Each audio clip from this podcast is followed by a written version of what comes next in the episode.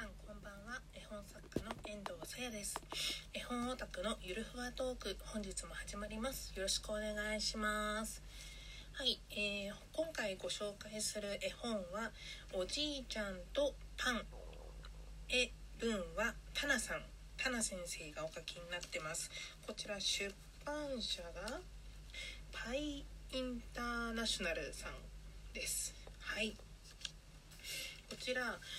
えー、と2017年に出版されている絵本なので結構ね絵本業界の中では新しめの本ということでご紹介となります。絵本ってちょちょっと今あのこの絵本今回の絵本のご紹介とは脱線するんですけど絵本ってあのロングセラーがすごく多いんですよ。今まで売れてきた絵本っていうのはおばあちゃんおじいちゃんの世代からお父さんお母さんそしてその子供たち孫へってどんどんどんどん受け継がれていくっていうのがすごく多い業界出版業界なのでそういう世界の作品ってこうロングセラーが多い分新しく書かれてる絵本っていろいろこう何というか本棚に刺される時に自分たちが今まで読んできたことのある本とこう戦うというか選んでもらわなきゃいけないんですよねその中から。漫画とかだと、まあ、確かにロングセラーのすっごい有名な本とか漫画とかありますけどどちらかっていうと新しいもの今出版されているのは連載されている漫画っていうのがすごく多いんですけど漫画とか雑誌とかねでも絵本だとロングセラーベストセラー作家さんたちとこう自分の本がトンって絵本屋さんの本棚に並んで子供たちがこれがいいあれがいいって選んでもらうのでなかなかね新しい人たちに新しく出版した人たちにとってはこう他の作品か世界ともまあもちろんそうなんですけど絵本は特に厳しいところがあるんですよ。っていう話を前置きにしてこの作品をご紹介させていただきます。でもちろんその絵本のねあの世界でそれそれだけたくさん素晴らしい作品たちが今まで生み出されてきたっていうのは大前提としてあるんですけどおじいちゃんとパンっていうこの本についてはその中にも入ってるふさわしいんじゃないかと 遠藤が一押ししている作品なので是非皆さんあのご紹介させていただければと思います。この作品に出てくる主人公というはおじいちゃんとそのお孫さんです。お孫さんはね最その多分最初の時は34歳ぐらいかな。こうちょっとご飯食べられるようになって大人のご飯とかすごい興味津々みたいな時におじいちゃんが食べてるパンに目をつけるんですよ。でおじいちゃんその時ジャムを塗って食べてて甘いジャムねいちごジャムをこう食パンに塗ってでバターも塗って食べよっていう時にそのお孫さん男の子が寄ってくるんです。男の子に「なんだ食べたいのか仕方ねえなちびすけ」みたいな感じでパンをこう4等分にして4分の1をあげるんですよ。おじいちゃんがお孫さんに入って。でおじいちゃんの様子とあと男の子の感想みたいなのが絵本に書かれてるんですけどまあね字がねようやく書けたぐらいの頃まあ34歳もう少し上なのかな？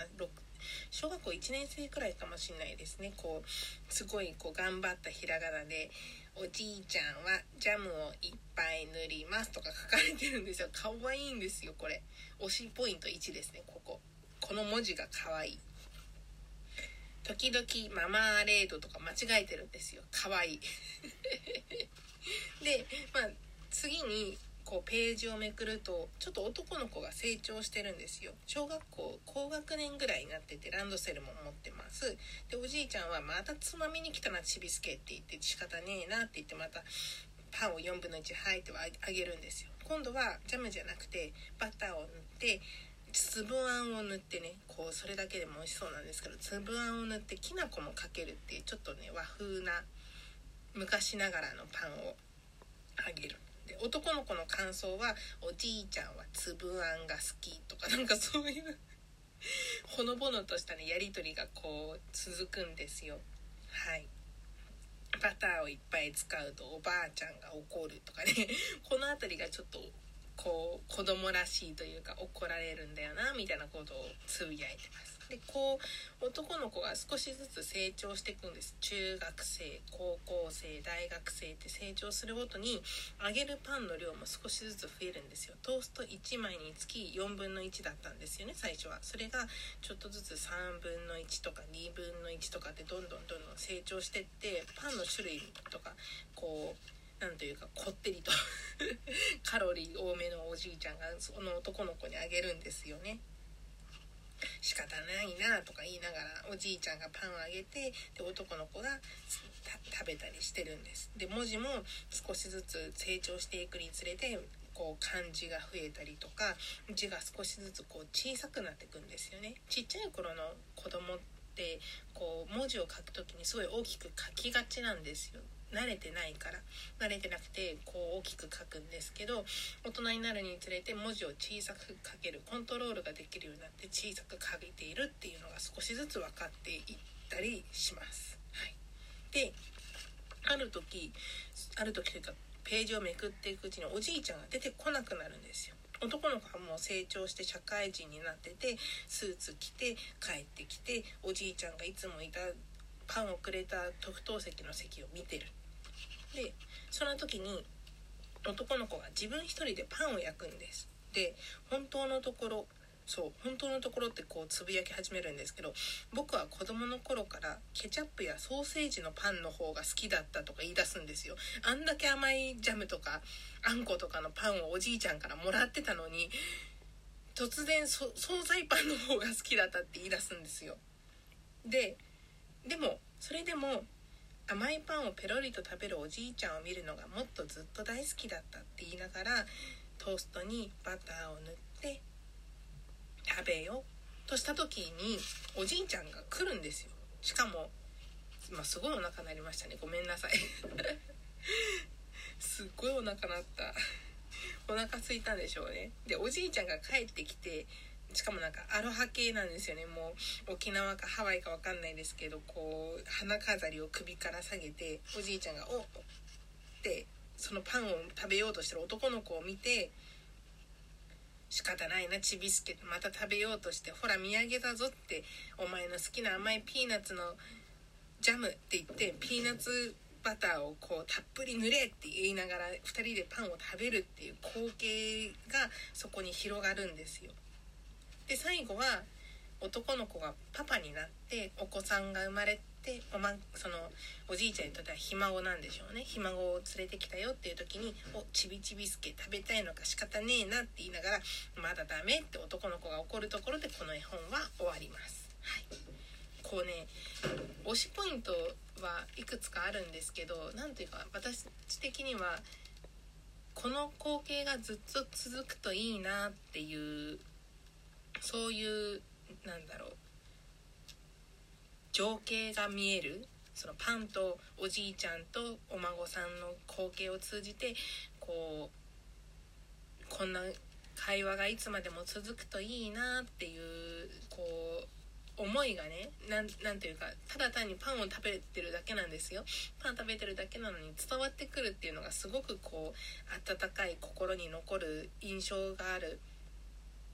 なって思っています。はい。で私自身の話をするんですけど私自身もちっちゃい頃はパンだったんですよ。朝ごはん。朝ごはんパンでしかも2個食べてたんですよ。惣菜パンだったり食パンにバター塗ったりチーズ乗っけたり砂糖かけたりあるいはあのママフィンね。マフィンっていう丸いパンがあるんですけどそのマフィンはこう半分に切っていろいろ挟んで例えばレタスとかトマトとかチーズとか挟んでこうサンドイッチみたくしてパクって食べたりするんですけどそれを毎朝母が作ってくれたり自分で作ったりとかして食べてたんです。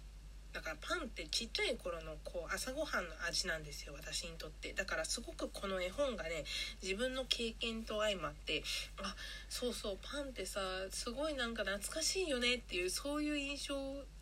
深いこう自分の思い出の中の風景青写真っていうんですかねがねこうブワって思い出されてきてあそうそうこんな感じおじいちゃんみたいな感じの。そ うそうそう。そういう気持ちにさせてくれる絵本でしたこう絵本の読み方っていろいろあると思うんですけど大人が絵本を読む場合って自分のちっちゃい頃こうだったなああだったなっていうこう懐かしいっていう気持ちを持って読むっていうのがすごくこうインパクトとして残ってその絵本が特別になりやすいと思うんです私は。はい、でこう絵本だからこそできる感覚っていうのかこう漫画とかもねなんか昔読んだ漫画とか読むとああ懐かしいって思うんですけど絵本はもう少しねちっちゃい頃のパパとかママとかおじいちゃんおばあちゃんあるいは親戚の方々と触れ合ってた頃の自分がもう何も知らないわがまま放題でわーいわーいってもう無邪気にはしゃいでた頃の自分がうか思い浮かべられるそんな絵本